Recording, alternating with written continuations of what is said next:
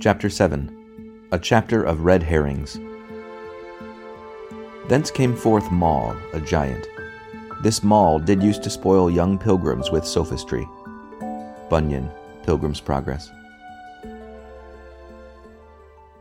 From the admission that God exists and is the author of nature, it by no means follows that miracles must or even can occur. God himself might be a being of such a kind that it was contrary to his character to work miracles. Or again, he might have made nature the sort of thing that cannot be added to, subtracted from, or modified. The case against miracles accordingly relies on two different grounds. You either think that the character of God excludes them, or that the character of nature excludes them. We will begin with the second, which is the more popular ground. In this chapter I shall consider forms of it which are, in my opinion, very superficial, which might even be called misunderstandings or red herrings. The first red herring is this. Any day you may hear a man, and not necessarily a disbeliever in God, say of some alleged miracle, "No, of course I don't believe that. We know it is contrary to the laws of nature. People could believe it in olden times because they didn't know the laws of nature. We know now that it is a scientific impossibility." By laws of nature, such a man means, I think, the observed course of nature. If he means anything more than that, he is not the plain man I take him for, but a philosophic naturalist, and will be dealt with in the next chapter. The man I have in view believes that mere experience, and especially those artificially contrived experiences which we call experiments, can tell us what regularly happens in nature, and he thinks that what we have discovered excludes the possibility of a miracle. This is a confusion of mind. Granted that miracles can occur, it is, of course, for experience to say whether one has done so on any given occasion. But mere experience, even if prolonged for a million years, cannot tell us whether the thing is possible. Experiment finds out what regularly happens in nature, the norm or rule to which she works. Those who believe in miracles are not denying that there is such a norm or rule, they are only saying that it can be suspended. A miracle is, by definition, an exception. How can the discovery of the rule tell you whether, granted a sufficient cause, the rule can be suspended? If we said that the rule was A, then experience might refute us by discovering that it was B. If we said that there was no rule, then experience might refute us by observing that there is. But we are saying neither of these things. We agree that there is a rule, and that the rule is B. What has that got to do with the question whether the rule can be suspended? You reply, but experience shows that it never has. We reply, even if that were so, this would not prove that it never can. But does experience show that it never has? The world is full of stories of people who say they have experienced miracles. Perhaps the stories are false. Perhaps they are true. But before you can decide on that historical question, you must first, as was pointed out in Chapter one, discover whether the thing is possible, and if possible, how probable. The idea that the progress of science has somehow altered this question is closely bound up with the idea that people, in olden times, believed in them because they didn't know the laws of nature. Thus you will hear people say, "The early Christians believed that Christ was the son of a virgin, but we now know that this is a scientific impossibility." Such people seem to have an idea that belief in miracles arose at a period when men were so ignorant of the course of nature that they did not perceive a miracle to be contrary to it. A moment's thought shows this to be nonsense, and the story of the virgin birth is a particularly striking example. When Saint Joseph discovered that his fiancée was going to have a baby, he not unnaturally decided to repudiate her. Why? Because he knew just as well as any modern gynecologist that in the ordinary course of nature, women do not have babies unless they have lain with men. No doubt the modern gynecologist knows several things about birth and begetting which Saint Joseph did not know, but those things do not concern the main point, that a virgin birth is contrary to the course of nature. And Saint Joseph obviously knew that. In any sense in which it is true to say now, the thing is scientifically impossible, he would have said the same. The thing always was, and always was known to be, impossible unless the regular processes of nature were, in this particular case, being overruled or supplemented by something from beyond nature. When Saint Joseph finally accepted the view that his fiancée's pregnancy was due not to unchastity but to a miracle, he accepted the miracle as something contrary to the known order of nature. All records of miracles teach the same thing. In such stories, the miracles excite fear and wonder, that is what the very word miracle implies, among the spectators, and are taken as evidence of supernatural power. If they were not known to be contrary to the laws of nature, how could they suggest the presence of the supernatural? How could they be surprising unless they were seen to be exceptions to the rules? And how can anything be seen to be an exception till the rules are known? If there ever were men who did not know the laws of nature at all, they would have no idea of a miracle, and feel no particular interest in one if it were performed before them. Nothing can seem extraordinary until you have discovered what is ordinary. Belief in miracles, far from depending on an ignorance of the laws of nature, is only possible insofar as those laws are known. We have already seen that if you begin by ruling out the supernatural, you will perceive no miracles. We must now add that you will equally perceive no miracles until you believe that nature works according to regular laws. If you have not yet noticed that the sun always rises in the east, you will see nothing miraculous about his rising one morning in the west. If the miracles were offered us as events that normally occurred, then the progress of science, whose business is to tell us what normally occurs, would render belief in them gradually harder and finally impossible. The progress of science has, in just this way, and greatly to our benefit, made all sorts of things incredible which our ancestors believed. Man-eating ants and griffins in Scythia, men with one single gigantic foot, magnetic islands that draw all ships towards them, mermaids and fire-breathing dragons. But those things were never put forward as supernatural interruptions of the course of nature. They were put forward as items within her ordinary course, in fact as science. Later and better science has therefore rightly removed them. Miracles are in a wholly different position. If there were fire-breathing dragons, our big game hunters would find them, but no one ever pretended that the virgin birth or Christ walking on the water could be reckoned on to recur. When a thing professes from the very outset to be a unique invasion of nature by something from outside, increasing knowledge of nature can never make it either more or less credible than it was at the beginning. In this sense, it is mere confusion of thought to suppose that advancing science has made it harder for us to accept miracles. We always knew they were contrary to the natural course of events. We know still that if there is something beyond nature, they are possible. Those are the bare bones of the question. Time and progress and science and civilization have not altered them in the least. The grounds for belief and disbelief are the same today as they were two thousand or ten thousand years ago. If Saint Joseph had lacked faith to trust God or humility to perceive the holiness of his spouse, he could have disbelieved in the miraculous origin of her son as easily as any modern man. And any modern man who believes in God can accept the miracle as easily as Saint Joseph did. You and I may not agree, even by the end of this book, as to whether miracles happen or not, but at least let us not talk nonsense. Let us not allow vague rhetoric about the march of science to fool us into supposing that the most complicated account of birth, in terms of genes and spermatozoa, leaves us any more convinced than we were before that nature does not send babies to young women who know not a man. The second red herring is this. Many people say, they could believe in miracles in olden times because they had a false conception of the universe. They thought the earth was the largest thing in it, and man the most important creature. It therefore seemed reasonable to suppose that the Creator was specially interested in man, and might even interrupt the course of nature for his benefit. But now that we know the real immensity of the universe, now that we perceive our own planet and even the whole solar system to be only a speck, it becomes ludicrous to believe in them any longer. We have discovered our insignificance and can no longer suppose that God is so drastically concerned in our petty affairs. Whatever its value may be as an argument, it may be stated at once that this view is quite wrong about facts. The immensity of the universe is not a recent discovery. More than seventeen hundred years ago, Ptolemy taught that in relation to the distance of the fixed stars, the whole Earth must be regarded as a point with no magnitude. His astronomical system was universally accepted in the Dark and Middle Ages. The insignificance of Earth was as much a commonplace to Boethius, King Alfred, Dante, and Chaucer as it is to Mister H G Wells or Professor Haldane.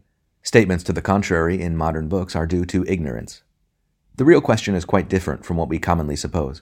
The real question is why the spatial insignificance of Earth, after being asserted by Christian philosophers, sung by Christian poets, and commented on by Christian moralists for some fifteen centuries, without the slightest suspicion that it conflicted with their theology, should suddenly in quite modern times have been set up as a stock argument against Christianity and enjoyed in that capacity a brilliant career. I will offer a guess at the answer to this question presently. For the moment, let us consider the strength of this stock argument. When the doctor at a post-mortem looks at the dead man's organs and diagnoses poison, he has a clear idea of the different state in which the organs would have been if the man had died a natural death. If from the vastness of the universe and the smallness of Earth we diagnose that Christianity is false, we ought to have a clear idea of the sort of universe we should have expected if it were true. But have we? Whatever space may really be, it is certain that our perceptions make it appear three-dimensional. And to a three-dimensional space, no boundaries are conceivable.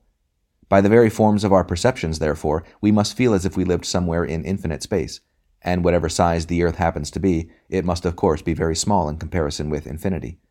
And this infinite space must either be empty or contain bodies. If it were empty, or if it contained nothing but our own sun, then that vast vacancy would certainly be used as an argument against the very existence of God. Why, it would be asked, should he create one speck and leave all the rest of space to non-entity? If, on the other hand, we find, as we actually do, countless bodies floating in space, they must be either habitable or uninhabitable. Now the odd thing is that both alternatives are equally used as objections to Christianity.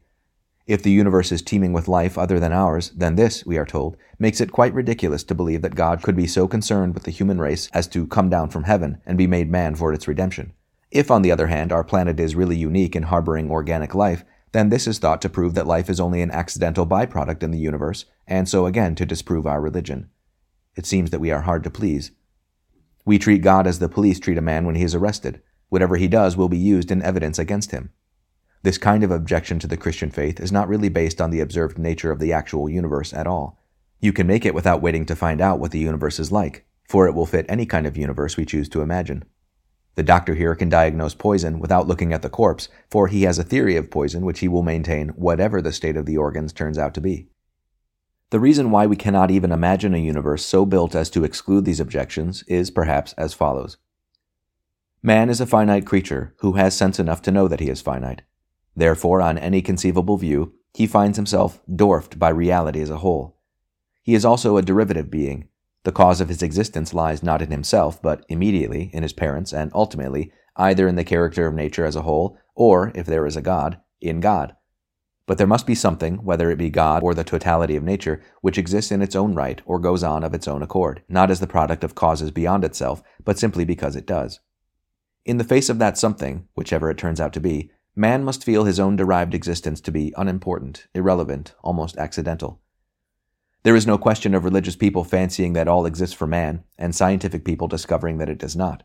Whether the ultimate and inexplicable being, that which simply is, turns out to be God or the whole show, of course it does not exist for us. On either view, we are faced with something which existed before the human race appeared, and will exist after the earth has become uninhabitable, which is utterly independent of us, though we are totally dependent on it, and which, through vast ranges of its being, has no relevance to our own hopes and fears. For no man was, I suppose, ever so mad as to think that man, or all creation, filled the divine mind. If we are a small thing to space and time, space and time are a much smaller thing to God.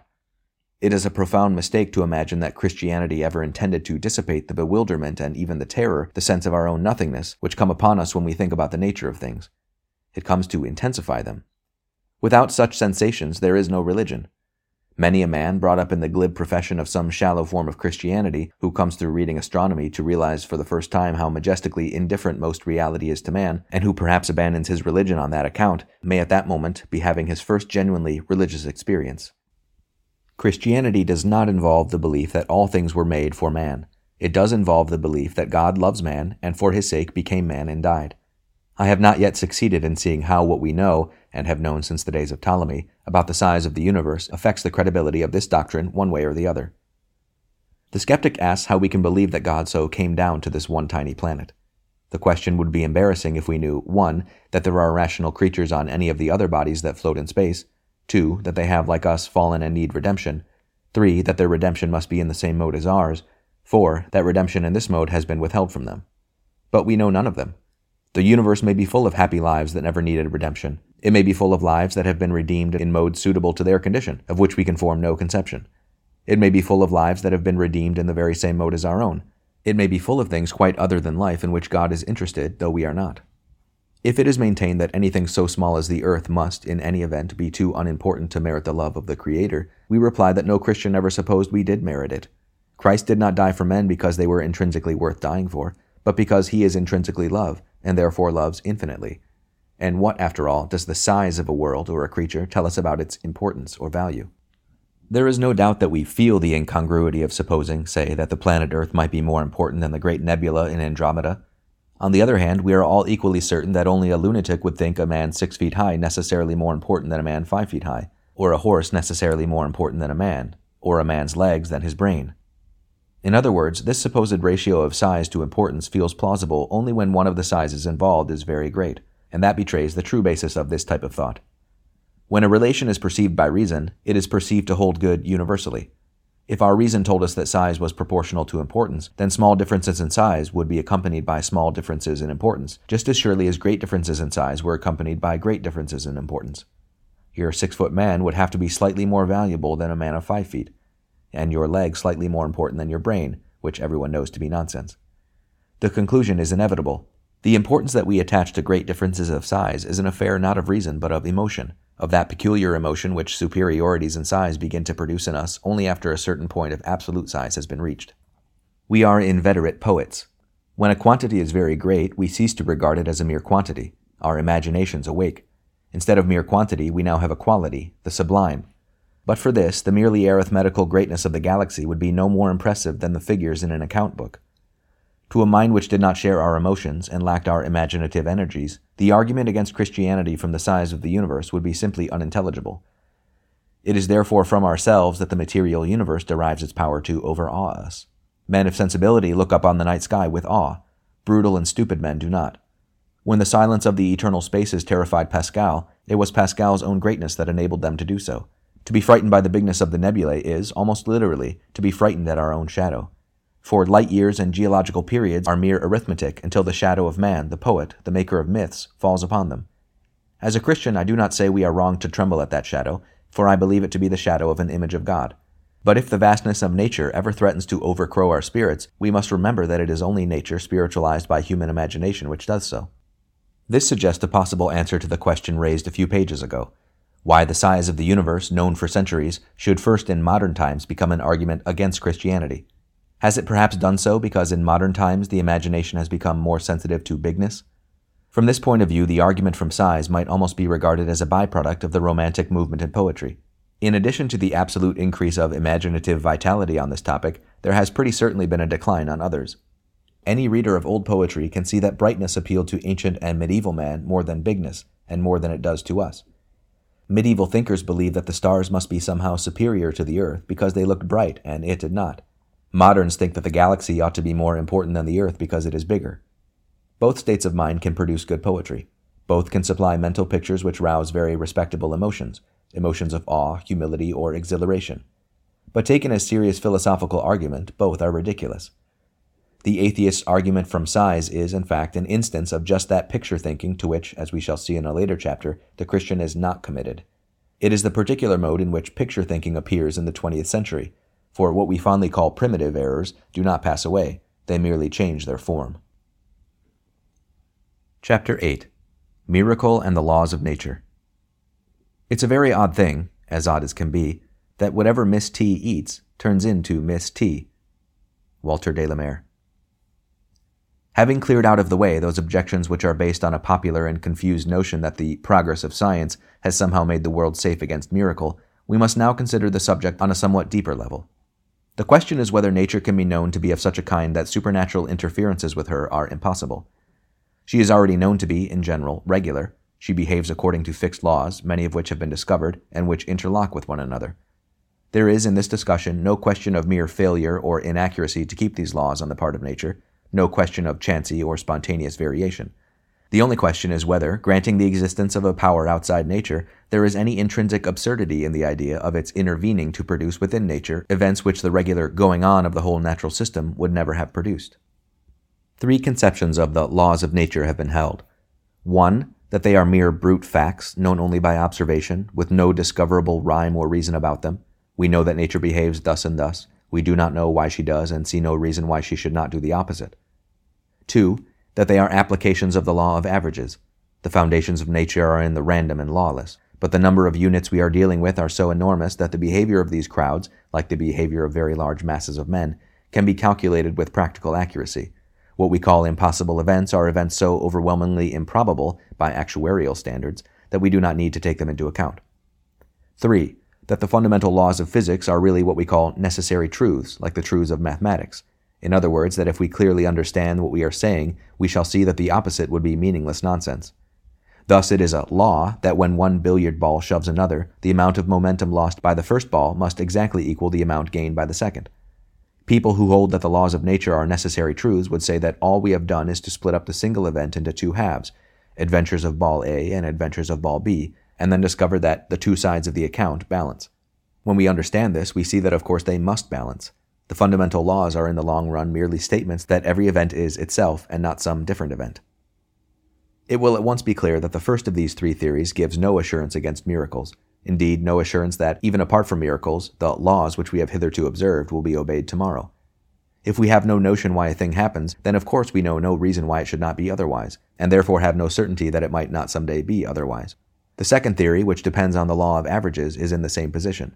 The assurance it gives us is of the same general kind as our assurance that a coin tossed a thousand times will not give the same result, say, nine hundred times, and that the longer you toss it, the more nearly the numbers of heads and tails will come to being equal. But this is so only provided the coin is an honest coin. If it is a loaded coin, our expectations may be disappointed. But the people who believe in miracles are maintaining precisely that the coin is loaded. The expectations based on the law of averages will work only for undoctored nature, and the question whether miracles occur is just the question whether nature is ever doctored. The third view, that laws of nature are necessary truths, seems at first sight to present an insurmountable obstacle to miracle. The breaking of them would, in that case, be a self-contradiction, and not even omnipotence can do what is self-contradictory. Therefore the laws cannot be broken, and therefore shall we conclude no miracle can ever occur? We have gone too quickly. It is certain that the billiard balls will behave in a particular way, just as it is certain that if you divide a shilling unequally between two recipients, then A's share must exceed the half and B's share fall short of it by exactly the same amount, provided, of course, that A does not by sleight of hand steal some of B's pennies at the very moment of the transaction. In the same way, you know what will happen to the two billiard balls, provided nothing interferes. If one ball encounters a roughness in the cloth, which the other does not, their motion will not illustrate the law in the way you had expected. Of course, what happens as a result of the roughness in the cloth will illustrate the law in some other way, but your original prediction will have been false. Or again, if I snatch up a cue and give one of the balls a little help, you will get a third result, and that third result will equally illustrate the laws of physics, and equally falsify your prediction. I shall have spoiled the experiment. All interferences leave the law perfectly true, but every prediction of what will happen in a given instance is made under the proviso, other things being equal, or if there are no interferences. Whether other things are equal in a given case, and whether interferences may occur, is another matter. The arithmetician, as an arithmetician, does not know how likely A is to steal some of B's pennies when the shilling is being divided. You had better ask a criminologist. The physicist, as a physicist, does not know how likely I am to catch up a cue and spoil his experiment with the billiard balls. You had better ask someone who knows me. In the same way, the physicist, as such, does not know how likely it is that some supernatural power is going to interfere with them. You had better ask a metaphysician. But the physicist does know, just because he is a physicist, that if the billiard balls are tampered with by any agency, natural or supernatural, which he had not taken into account, then their behavior must differ from what he expected, not because the law is false, but because it is true. The more certain we are of the law, the more clearly we know that if new factors have been introduced, the results will vary accordingly. What we do not know, as physicists, is whether supernatural power might be one of the new factors. If the laws of nature are necessary truths, no miracle can break them. But then no miracle needs to break them. It is with them as with the laws of arithmetic. If I put six pennies into a drawer on Monday and six more on Tuesday, the laws decree that, other things being equal, I shall find twelve pennies there on Wednesday. But if the drawer has been robbed, I may in fact find only two. Something will have been broken, the lock of the drawer or the laws of England, but the laws of arithmetic will not have been broken. The new situation created by the thief will illustrate the laws of arithmetic just as well as the original situation. But if God comes to work miracles, he comes like a thief in the night. Miracle is, from the point of view of the scientist, a form of doctoring, tampering, if you like, cheating. It introduces a new factor into the situation, namely supernatural force, which the scientist had not reckoned on. He calculates what will happen, or what must have happened on a past occasion, in the belief that the situation, at that point of space and time, is or was A. But if supernatural force has been added, then the situation really is or was A B. And no one knows better than the scientist that A B cannot yield the same result as A. The necessary truth of the laws, far from making it impossible that miracles should occur, makes it certain that if the supernatural is operating, they must occur. For if the natural situation by itself, and the natural situation plus something else, yielded only the same result, it would be then that we should be faced with a lawless and unsystematic universe. The better you know that two and two makes four, the better you know that two and three don't. This perhaps helps to make a little clearer what the laws of nature really are. We are in the habit of talking as if they caused events to happen, but they have never caused any event at all. The laws of motion do not set billiard balls moving. They analyze the motion after something else, say a man with a cue, or a lurch of the liner, or perhaps supernatural power, has provided it. They produce no events. They state the pattern to which every event, if only it can be induced to happen, must conform, just as the rules of arithmetic state the pattern to which all transactions with money must conform, if only you can get hold of any money. Thus, in one sense, the laws of nature cover the whole field of space and time. In another, what they leave out is precisely the whole real universe, the incessant torrent of actual events which make up true history. That must come from somewhere else. To think the laws can produce it is like thinking that you can create real money by simply doing sums. For every law, in the last resort, says, if you have A, then you will get B. But first, catch your A. The laws won't do it for you. It is therefore inaccurate to define a miracle as something that breaks the laws of nature. It doesn't.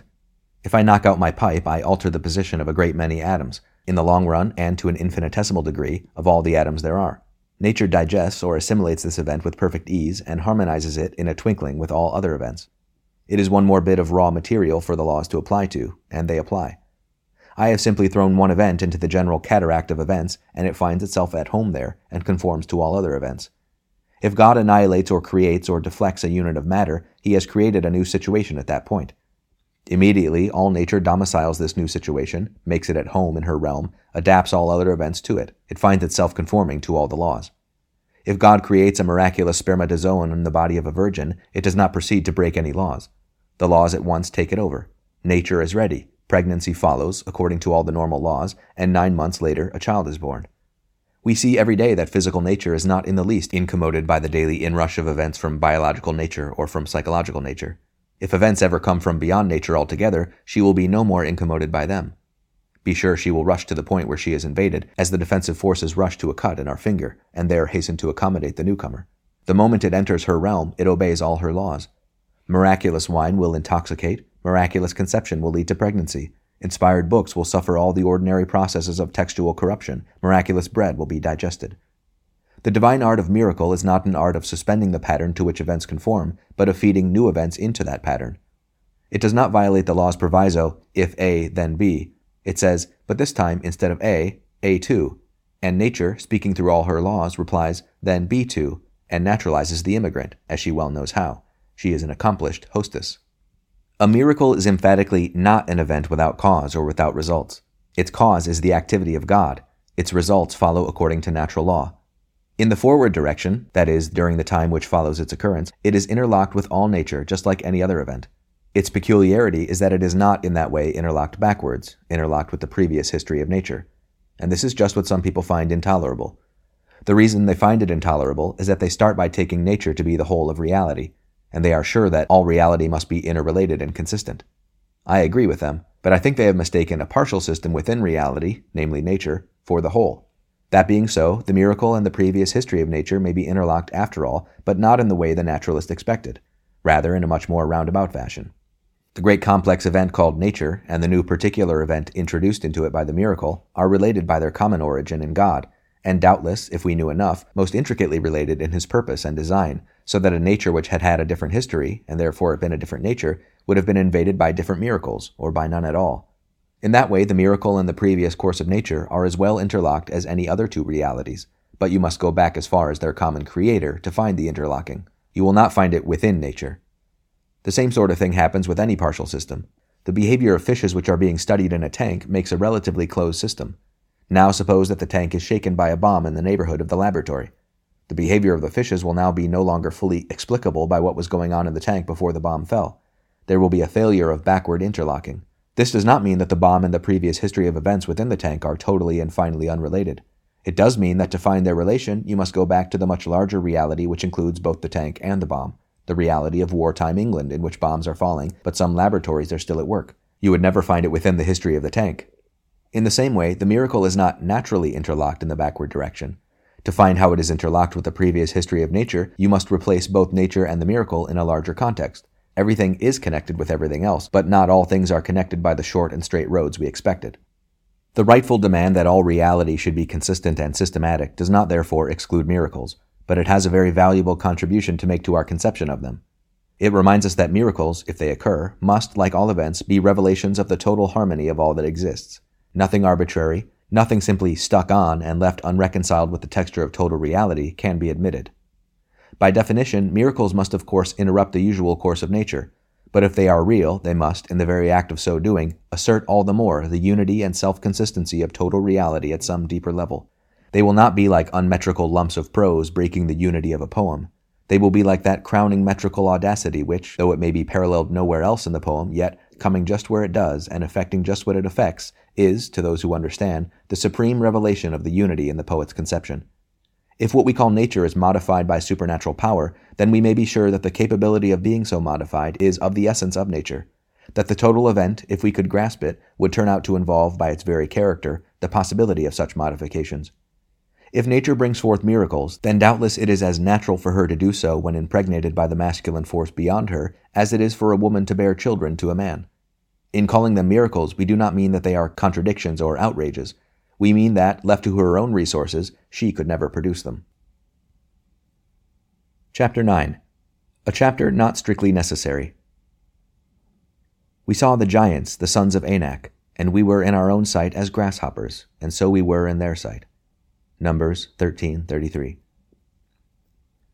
The last two chapters have been concerned with objections to miracle, made, so to speak, from the side of nature, made on the ground that she is the sort of system which could not admit miracles. Our next step, if we followed a strict order, would be to consider objections from the opposite side, in fact, to inquire whether what is beyond nature can reasonably be supposed to be the sort of being that could, or would, work miracles. But I find myself strongly disposed to turn aside and face first an objection of a different sort. It is a purely emotional one. Severer readers may skip this chapter. But I know it is one which weighed very heavily with me at a certain period of my life, and if others have passed through the same experience, they may care to read of it. One of the things that held me back from supernaturalism was a deep repugnance to the view of nature which, as I thought, supernaturalism entailed. I passionately desired that nature should exist on her own. The idea that she had been made, and could be altered, by God, seemed to take from her all that spontaneity which I found so refreshing. In order to breathe freely, I wanted to feel that in nature one reached at last something that simply was. The thought that she had been manufactured or put there, and put there with a purpose, was suffocating. I wrote a poem in those days about a sunrise, I remember, in which, after describing the scene, I added that some people like to believe that there was a spirit behind it all, and that this spirit was communicating with them. But, said I, that was exactly what I did not want. The poem was not much good, and I have forgotten most of it, but it ended up by saying how much rather I would feel that in their own right earth and sky continually do dance for their own sakes, and here crept I to watch the world by chance. By chance! One could not bear to feel that the sunrise had been in any way arranged, or had anything to do with oneself. To find that it had not simply happened, that it had been somehow contrived, would be as bad as finding that the field mouse I saw beside some lonely hedge was really a clockwork mouse put there to amuse me, or, worse still, to point some moral lesson. The Greek poet asks, "If water sticks in your throat, what will you take to wash it down?" I likewise asked, "If nature herself proves artificial, where will you go to seek wildness? Where is the real out of doors?" To find that all the woods and small streams in the middle of the woods and odd corners of mountain valleys and the wind and the grass were only a sort of scenery, only backcloths for some kind of play, and that play perhaps one with a moral, what flatness, what an anticlimax, what an unendurable bore. The cure of this mood began years ago, but I must record that the cure was not complete until I began to study this question of miracles. At every stage in the writing of this book, I have found my idea of nature becoming more vivid and more concrete. I set out on a work which seemed to involve reducing her status and undermining her walls at every turn. The paradoxical result is a growing sensation that if I am not very careful, she will become the heroine of my book. She has never seemed to me more great or more real than at this moment. The reason is not far to seek.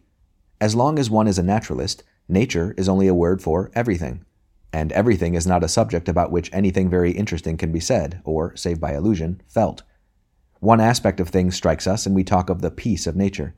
Another strikes us and we talk of her cruelty, and then because we falsely take her for the ultimate and self-existent fact, and cannot quite repress our high instinct to worship the self-existent, we are all at sea, and our moods fluctuate, and nature means to us whatever we please as the moods select and slur. But everything becomes different when we recognize that nature is a creature, a created thing, with its own particular tang or flavor. There is no need any longer to select and slur. It is not in her, but in something far beyond her, that all lines meet and all contrasts are explained. It is no more baffling that the creature called nature should be both fair and cruel than that the first man you meet in the train should be a dishonest grocer and a kind husband. For she is not the absolute, she is one of the creatures, with her good points and her bad points and her own unmistakable flavor running through them all. To say that God has created her is not to say that she is unreal, but precisely that she is real. Would you make God less creative than Shakespeare or Dickens? What he creates is created in the round. It is far more concrete than Falstaff or Sam Weller. The theologians certainly tell us that he created nature freely. They mean that he was not forced to do so by any external necessity. But we must not interpret freedom negatively, as if nature were a mere construction of parts arbitrarily stuck together. God's creative freedom is to be conceived as the freedom of a poet, the freedom to create a consistent, positive thing with its own inimitable flavor. Shakespeare need not create Falstaff, but if he does, Falstaff must be fat. God need not create this nature. He might have created others. He may have created others. But granted this nature, then doubtless no smallest part of her is there except because it expresses the character he chose to give her. It would be a miserable error to suppose that the dimensions of space and time, the death and rebirth of vegetation, the unity and multiplicity of organisms, the union and opposition of sexes, and the color of each particular apple in Herefordshire this autumn were merely a collection of useful devices forcibly welded together. They are the very idiom, almost the facial expression, the smell or taste of an individual thing. The quality of nature is present in them all, just as the Latinity of Latin is present in every inflection, or the correggiosity of Correggio in every stroke of the brush. Nature is by human, and probably by divine, standards partly good and partly evil.